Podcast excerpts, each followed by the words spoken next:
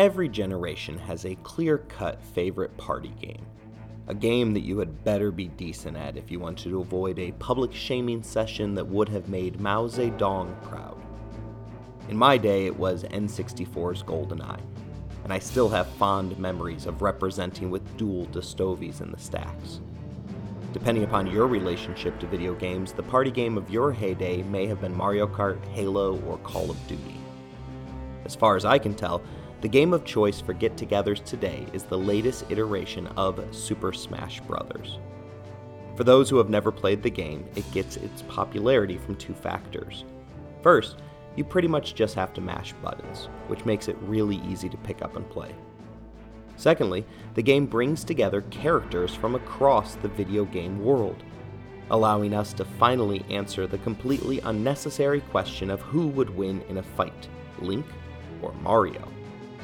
Although, let's be serious for a moment here. One has a sword, bombs, and is skilled with a bow and arrow. The other is an unarmed plumber. Seriously, why doesn't he at least get to bring a wrench with him? In my own family, I always find myself utilizing one of the versions of Link, while my boys alternate between Kirby characters, Pokemon, and the children of Bowser. Before I move on, I do want to mention that more players need to have some sympathy for Bowser. The dude is a single dad of five children. The only way he's going to be able to afford college is if he takes over the Mushroom Kingdom. My daughter, proving that gender norms are difficult things for kids to break, always picks one of the few girl characters, despite the fact that she has only played one or two of their games. Each unlocking of a new character from a new gaming world with different fighting styles and weapon sets elicits excitement as they wonder how it will fare against the family's meta character that has been serving court in the same way that I was able to do once I figured out the best locations to leave the proximity mines in the facility. The events of 1066 and the decisive Battle of Hastings remains popular for perhaps the same reasons. It is a historical event that is particularly easy to pick up and understand, as the battles and timelines are not only incredibly clear cut, but it's written up in six easy to access sources, including the Bayeux Tapestry, which is the medieval equivalent of a side scrolling video game. The story of 1066 also brings together characters that previously only existed in separate histories and kingdoms which were far apart from each other. Harald Hardrada was a Norwegian Viking king who had first made a name for himself murdering Italians for the Byzantines. In the first battle of the fateful year of 1066, he squared off against Harold Godwinson, a classic example of a chivalric English knight.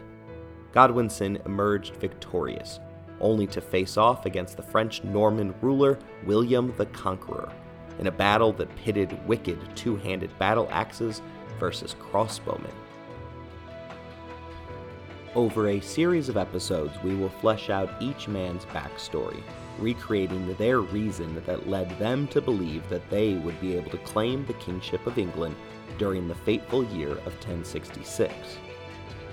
To the victor went the spoils, as the triumph of William of Normandy meant that it was game over for the Viking and Saxon eras, ushering in a new age of rule that saw the lords of England becoming the dominant power on both sides of the English Channel.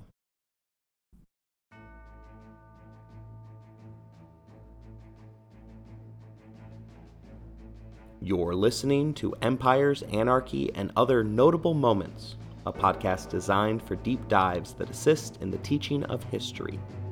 This is the first of five episodes regarding the life of William the Conqueror. Episode 1 The Rulers of England, a story of Edwards and Harolds.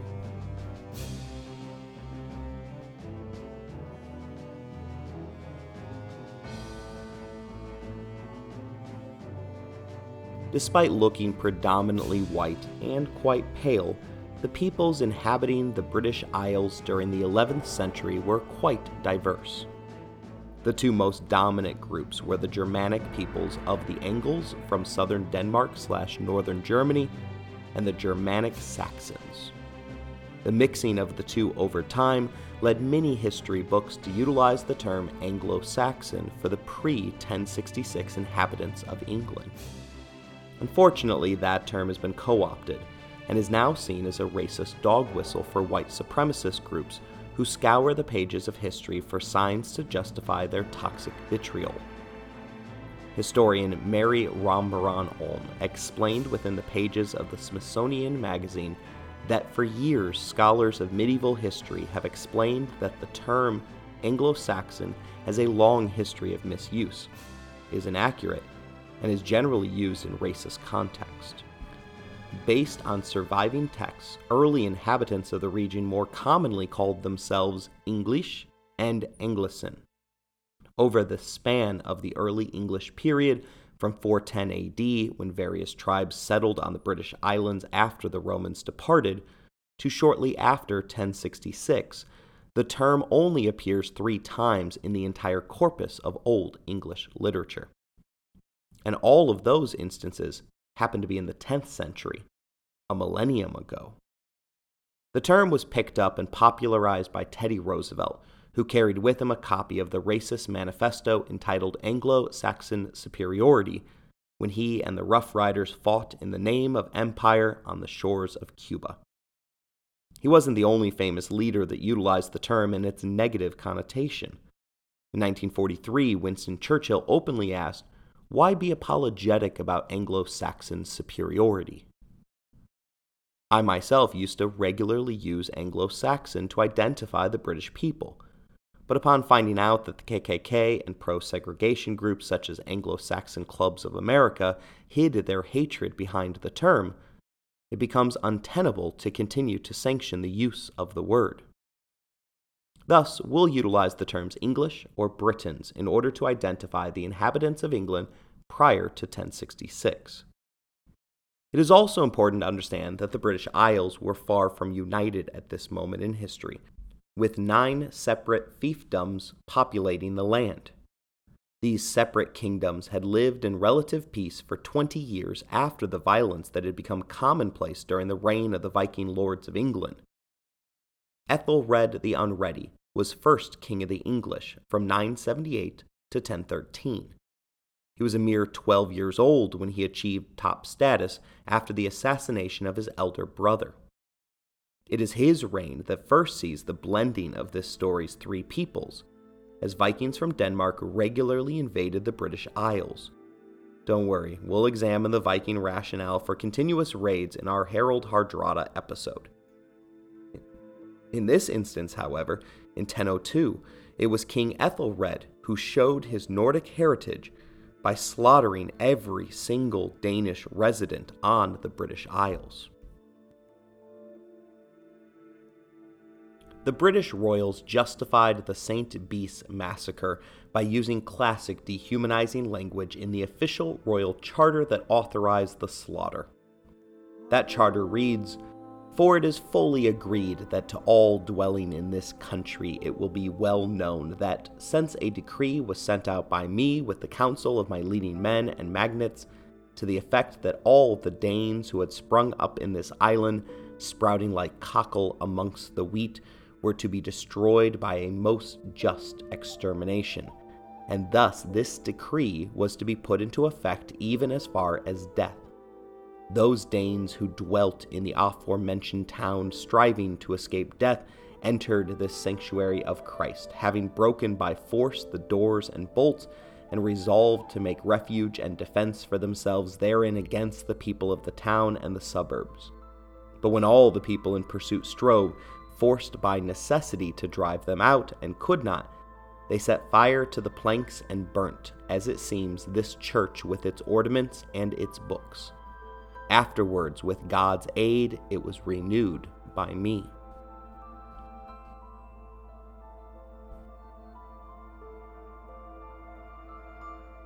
It took the better part of 11 years, but the King of Denmark got some revenge. That king, Sven Haraldsson, invaded England, forcing Ethelred to evacuate across the Channel to Normandy, the location of our story's third set of players. Ethelred and Haraldsson fought for the throne, but the final blows would be felled by their sons. Ethelred's heir, Edmund Ironside, was defeated in Essex by Canute, the son of Sven. The two came to peace by agreeing to share the realm. But a month into that power sharing agreement, Edmund perished, leaving the realm in the legitimate hands of his co king, the Danish warlord named Canute. Seeking to establish his lineage, King Canute abandoned his favored English mistress in order to marry Ethelred's widow, a move designed to preempt the former king's remaining children from challenging his rule. He then began to expand his fiefdom, adding the throne of Denmark two years later in 1018, before collecting Norway's crown in 1028. Despite our reservations of what Viking rule over a civilized kingdom might look like, Canute's realm was quite peaceful and prosperous. Sean Fitzpatrick, a humanities teacher, tells us that the king ruled England with a careful combination of English and Danish culture, reinforcing old laws and solidifying the monetary system in order to bring political and economic order to England. He was a Christian king who forged close relations to the faith by marrying his daughter into the leading family of the Holy Roman Empire. He wasn't perfect, however, as was proven by him regularly executing hostages in order to inspire fear in those who threatened his rule. Still, minor atrocities didn't prevent him from traveling and seeing the world.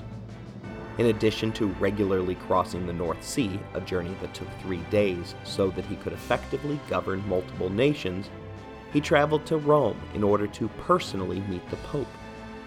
Fitzpatrick concludes that Canute was not a man whose life swelled with the pride of a conqueror or a tyrant. Instead, his legacy is one of wisdom and even humility, which were not always the fruits of a man of extraordinary political prowess and power.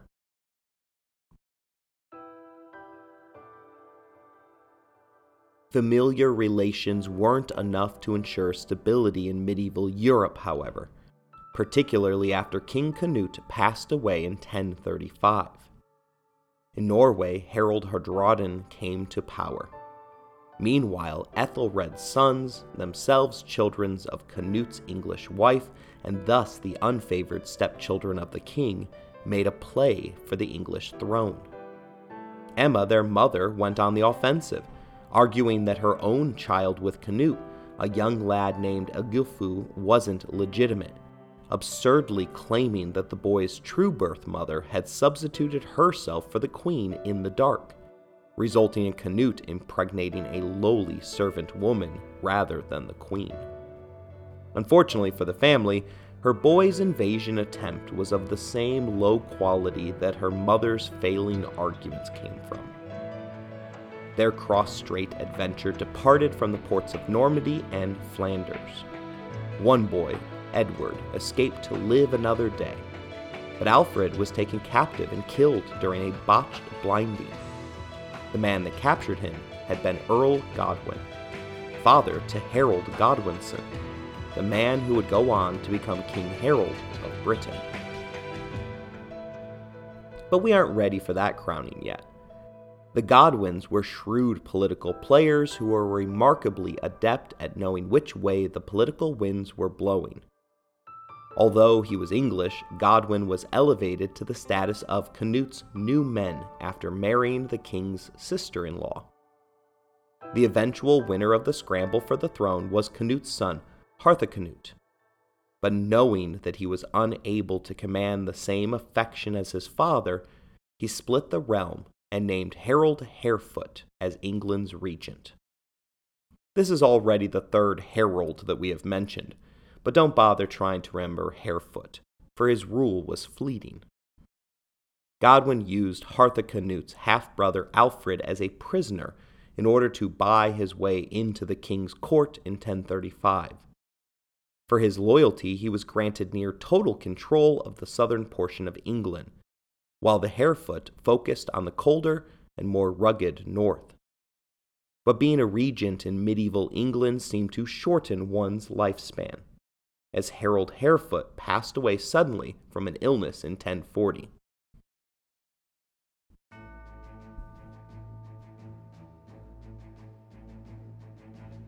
Harthacnut, who had largely ignored England during Harefoot's life, came to England to finally claim a seat on the throne for himself. The cautious ruler arrived at the front of an invasion force of 62 warships. To pay the men for their service, he immediately raised taxes on the people of England, a punishment gifted to a people who had put up no resistance to his rule. It was the first of a number of mistakes that left Harthacnut, in the words of historian Frank McLynn, universally detested by the common people. They didn't even mourn when he died at the age of 24 in 1042, allegedly suffering from convulsions that came after overindulging at a wedding feast.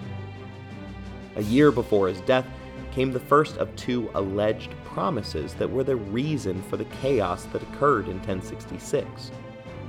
Edward, Harthacnut's half brother by way of the English Queen Mother Emma, was invited to share the throne, something that wasn't unheard of within the Viking world.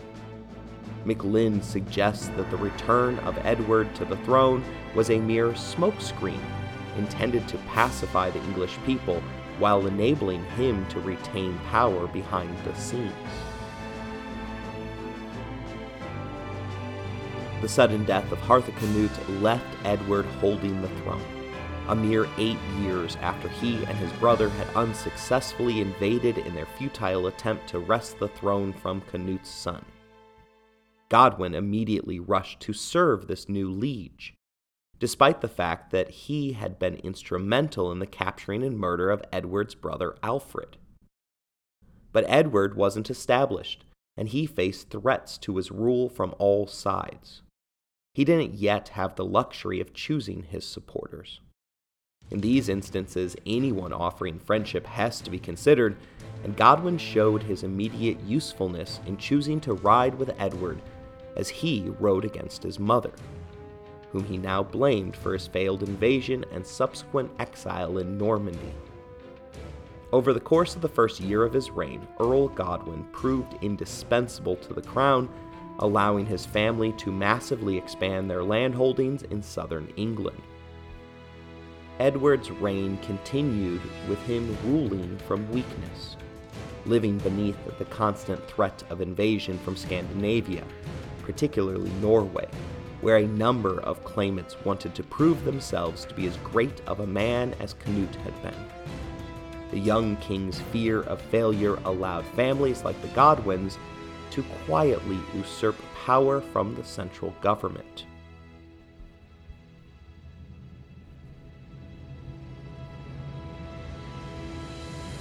McLynn, our main source for this topic, portrays the Godwin family as the main thorn in the side of Edward's reign. Each problem that the king faced was either caused by the Godwins or could only be fixed by them. The family's rise was sudden, with little known about the family's patriarch's early accumulation of power, except for the fact that he seemed to have managed to successfully attach himself to each ruler as they rose, and perhaps more impressively, effectively disembarked before they crashed and burned. McLynn goes on to describe him as ambitious, cunning, and dauntless. While Godwin owed the elevation of his status to Canute, Edward owed his crown to Godwin, so much so that Edward was forced against his will to marry Godwin's daughter.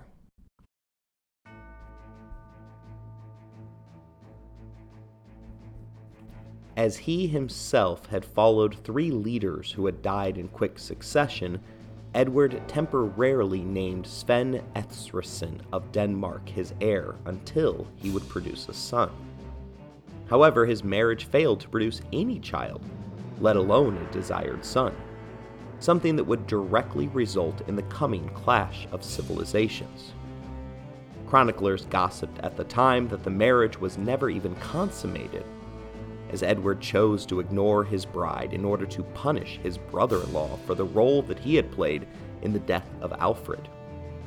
The queen would go on to later confess to having retained her virginity Undeservedly, Edward gained a reputation for being extremely religiously pious, eventually achieving the favored status of sainthood.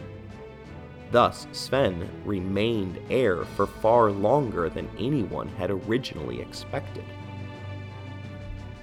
McLynn, however, doesn't buy Edward's religious excuses for failing to conceive, writing that a careful review of the evidence suggests that there are really only two plausible interpretations of his naming of Sven as heir either that Edward was gay or that he and Edith enjoyed normal marital relations, in which case either he was infertile or his wife was barren. Given the fecundity of the other Godwin scions, the former is more likely. It would have suited those who later prompted Edward for canonization to pretend that the normal marriage was in fact sexless and saintly. Edith indeed encouraged the rumors as part of her own self promotion.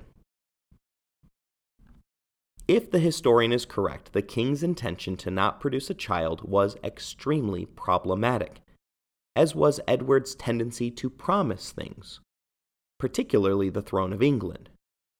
Naming Sven as his heir was positively viewed as a measure of temporarily placating a potential threat to his rule.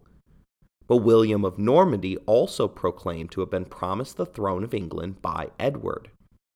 His claim was either mere propaganda or a grave misunderstanding. An heir would have solved everything as would have a carefully crafted legal statement as to what his intentions actually were. But according to McLynn, Edward was neurotic, with a tendency of paranoia and possessed of a fearsome temper that often made him impervious to reason. Historian Frank Barlow claims that he always behaved like one who had been deprived of love. Armed with an elephantine memory for slights and an ability to bear grudges eternally, he comes off of the pages of history as a weak, indecisive, and ineffectual man who loathes all individuals whose talents were superior to his.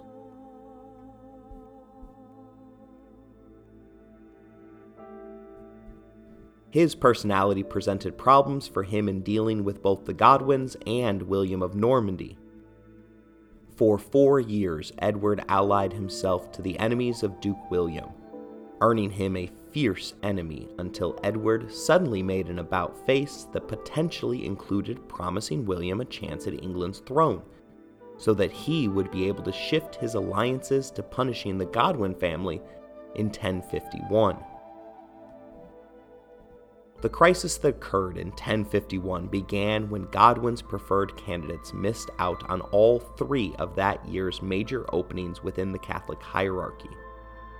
The decision was a clear slap in the face of his top advisor. Those that had won the appointments were also clearly not worthy of the jobs that had been given to them. To all those in England, it was clear that the king was finally seeking to marginalize the Godwins. But I've watched enough House of Cards and Game of Thrones to know that in politics, you can't just overthrow a power player. Instead, you need to marginalize them, slowly reducing their power in order to avoid an ensuing vacuum that explodes in your face. Edward attempted to thread this needle by steadily promoting Normans to positions of power in southern England. William's supporters claimed this was proof of the secret promise granted to their duke, a method of paving the way for his eventual rule. McLynn, however, warns against this thinking, pointing out that, as in everything he did, Edward was singularly secretive, ambivalent, and deceitful, a man divided who was hated in all regions.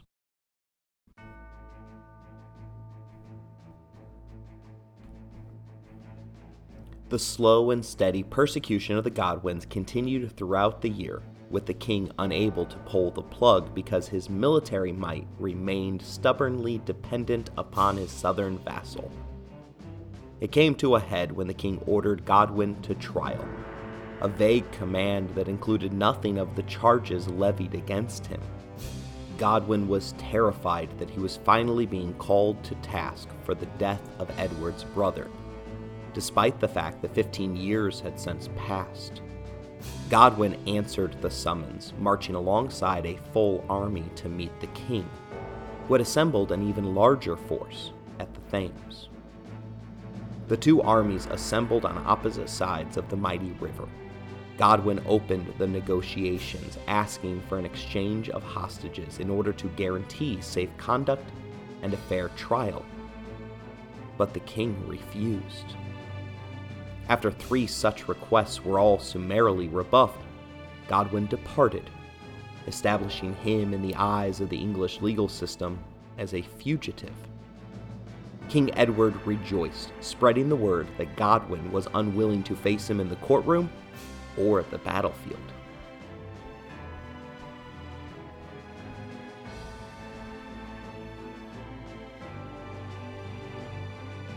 The Earl of Godwin, scion of the family, fled across the English Channel, settling in Flanders with his wife and three of his five sons.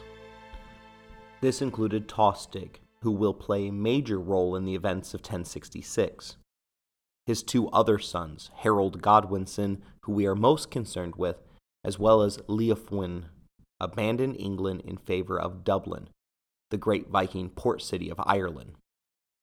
Edward had managed to finally achieve the status of supreme ruler of England, in fact, as well as in title. Unable to met out further punishment on Godwin, he took out his hatred on his wife, confining her to a nunnery stripped of all of her servants and revenue streams. But Godwin was down and not out. Almost immediately, he began to build an army in Flanders, far from the reach of the king. Edward turned to William in an attempt to have another do his dirty work for him.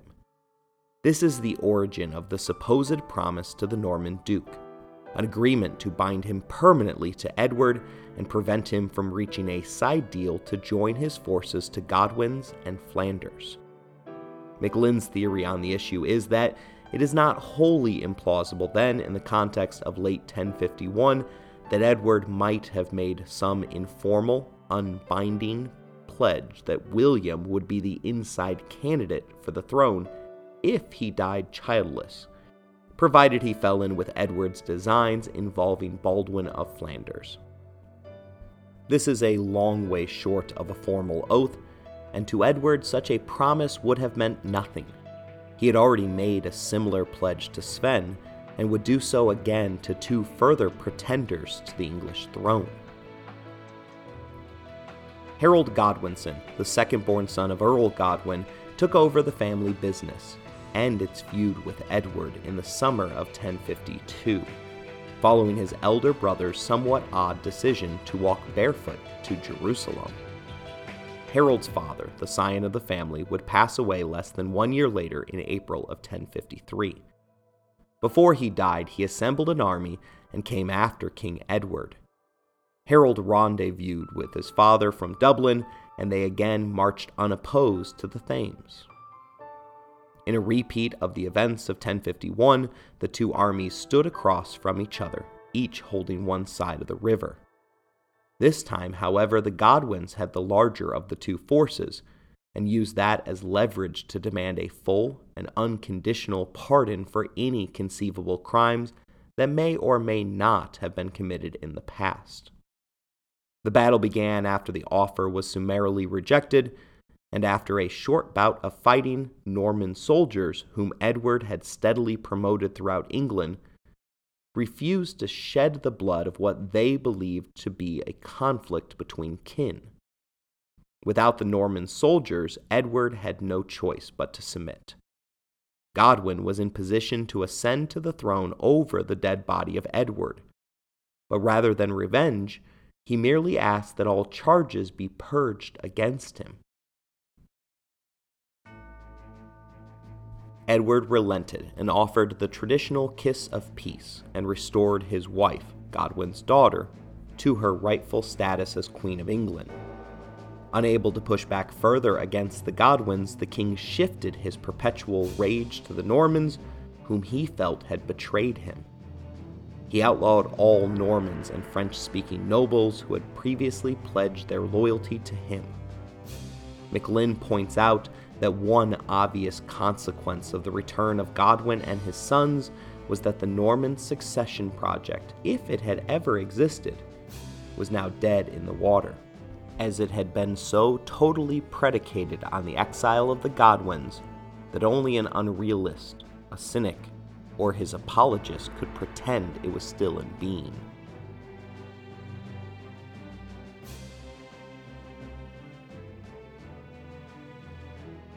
In 1053, Edward the Confessor turned 50. Disturbingly, he remained both king and childless.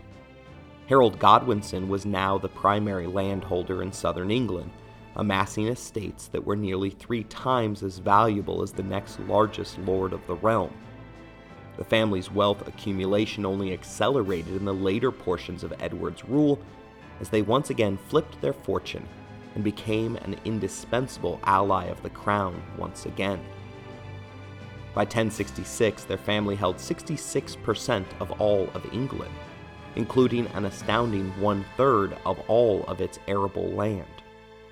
These holdings were mostly made up of the church's former land holdings, which had been seized by the king, as well as land that made up the nation's key defensive bulwarks, as the ever paranoid Edward had turned his fear of invasion from Scandinavia to France.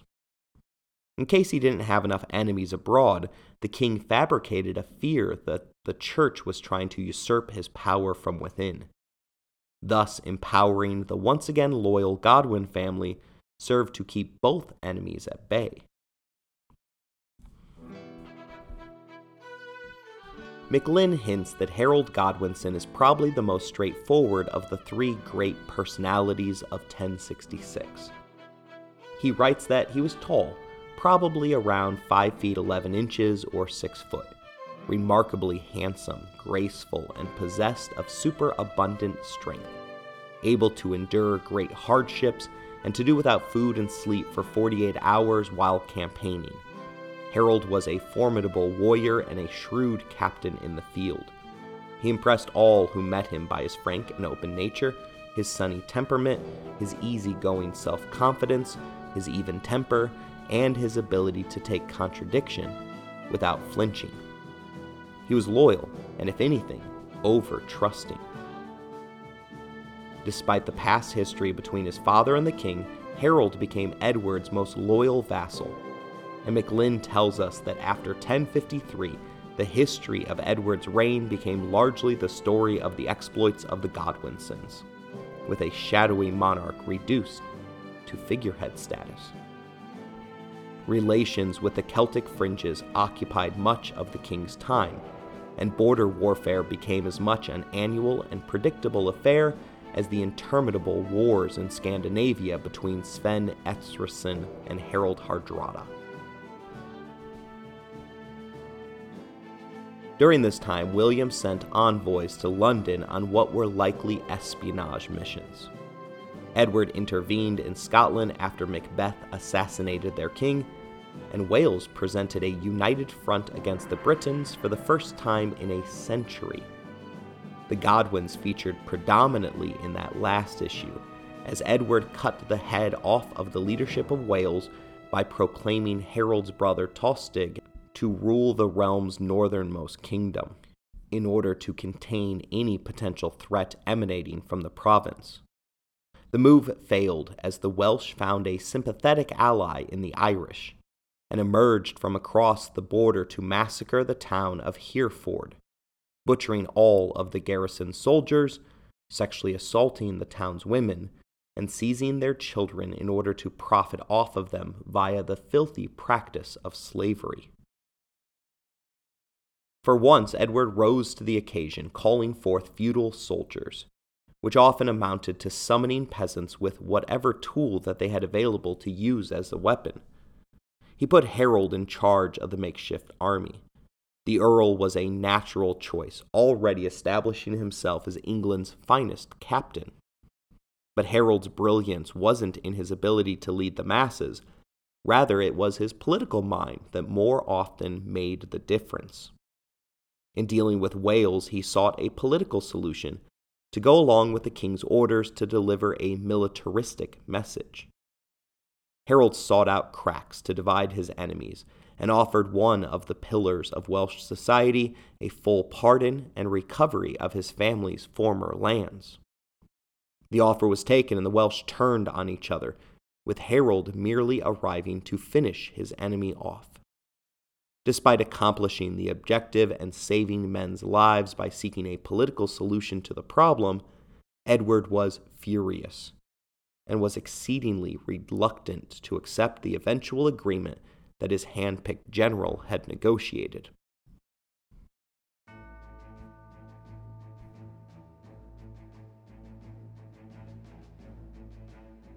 In 1057, the 54 year old childless king officially named Edward the Atheling as his heir.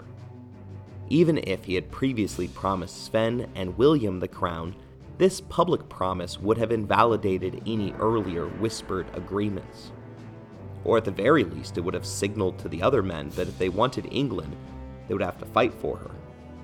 If this unforeseen introduction of a second Edward seems sudden, you're right as it took Edward the Atheling by surprise as well. He was currently residing in Hungary.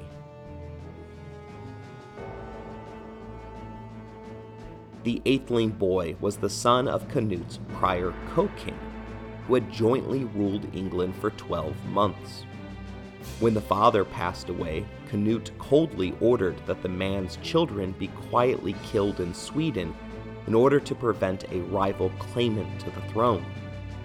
He was informed the deed had been done, but as is true in most good fantasy movies, the King of Sweden took pity on the children and spirited them into hiding. Harold, ever the loyalist to the crown, backed Edward's choice, and Edward the heir ended his exile and arrived in England in 1057. But before he ever reached London and the embrace of his co ruler, the Atheling passed away under mysterious circumstances.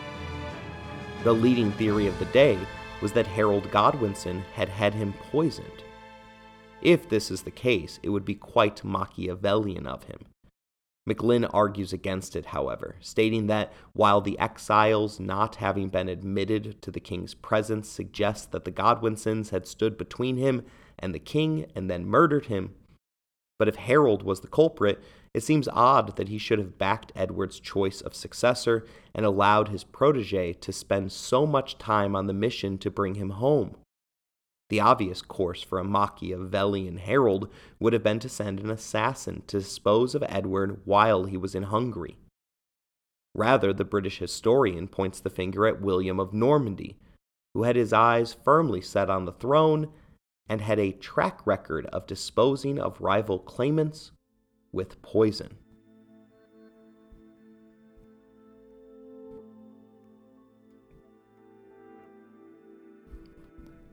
Still, the sudden death once again left the nation with an aging, heirless king who was running out of time to sort out the kingdom's future. In the background, Harold continued to gain land, power, and wealth, and soon emerged as the common sense choice to replace Edward when the moment came for him to confess one final time. Soon after the untimely death of the Atheling, Edward acquiesced and named Harold as deputy king, a sort of medieval vice president. Soon, both of their names began to appear on royal documents. It becomes clear during this period that Harold began looking forward in time to when he would be named as the next king. Anticipating the day, he began looking to assemble allies, sending his brother Tostig to Rome as well as to Normandy.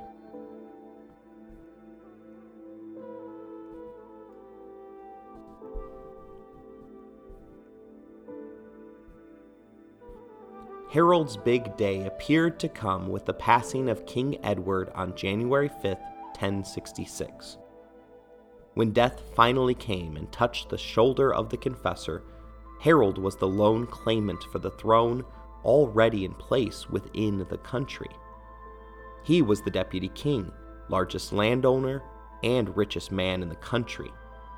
Furthermore, he was a renowned general. He had the loyalty of England's best warriors, a Viking holdover brigade that referred to themselves as Housecarls. A series of strokes in late December made it obvious that the end was near, and Harold had positioned himself brilliantly. He was there when Edward came out of a coma, speaking of an apocalyptic vision that saw England consumed by fire and sword, abandoned to the devil because God, in his anger with the English, would not grant forgiveness for their wickedness. He was there when Edward verbally made his last will and testament, which included a demand for God to repay his wife, Harold's sister, for her loving and dutiful service. Considering that she had still claimed her virginity and had been forcibly imprisoned by her husband, one must expect her to be among the richest in heaven. I will use McLynn's words to share what happened next. The historian writes The king then held out his hand to Harold and spoke as follows I commend this woman and all the kingdom to your protection.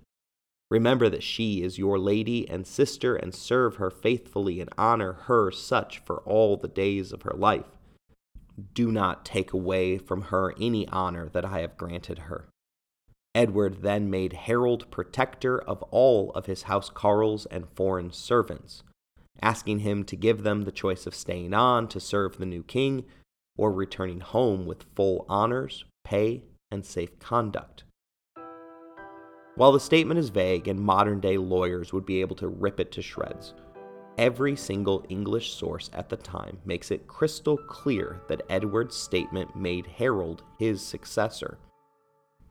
Furthermore, the Witenagemot, a council of wise men, met on the same day that the king passed away, and they confirmed Harold as king. At this point in time, the council served as a check on families that sought to rule as tyrants, as they were able to override the prior king's choice. Thus, on January 6, 1066, Harold Godwinson woke up as the lawful King of England. He wouldn't survive as such for long. Join us next episode for a look at the second challenger to the throne, Harald Hardrada the Viking warlord. I hope you enjoyed today's episode. If you want to interact with the show, you can email us at resourcesbylowry at gmail.com. If you would like to financially support the show, please look in the show description for more information. As always, thank you for listening, rating the show, and spreading the word.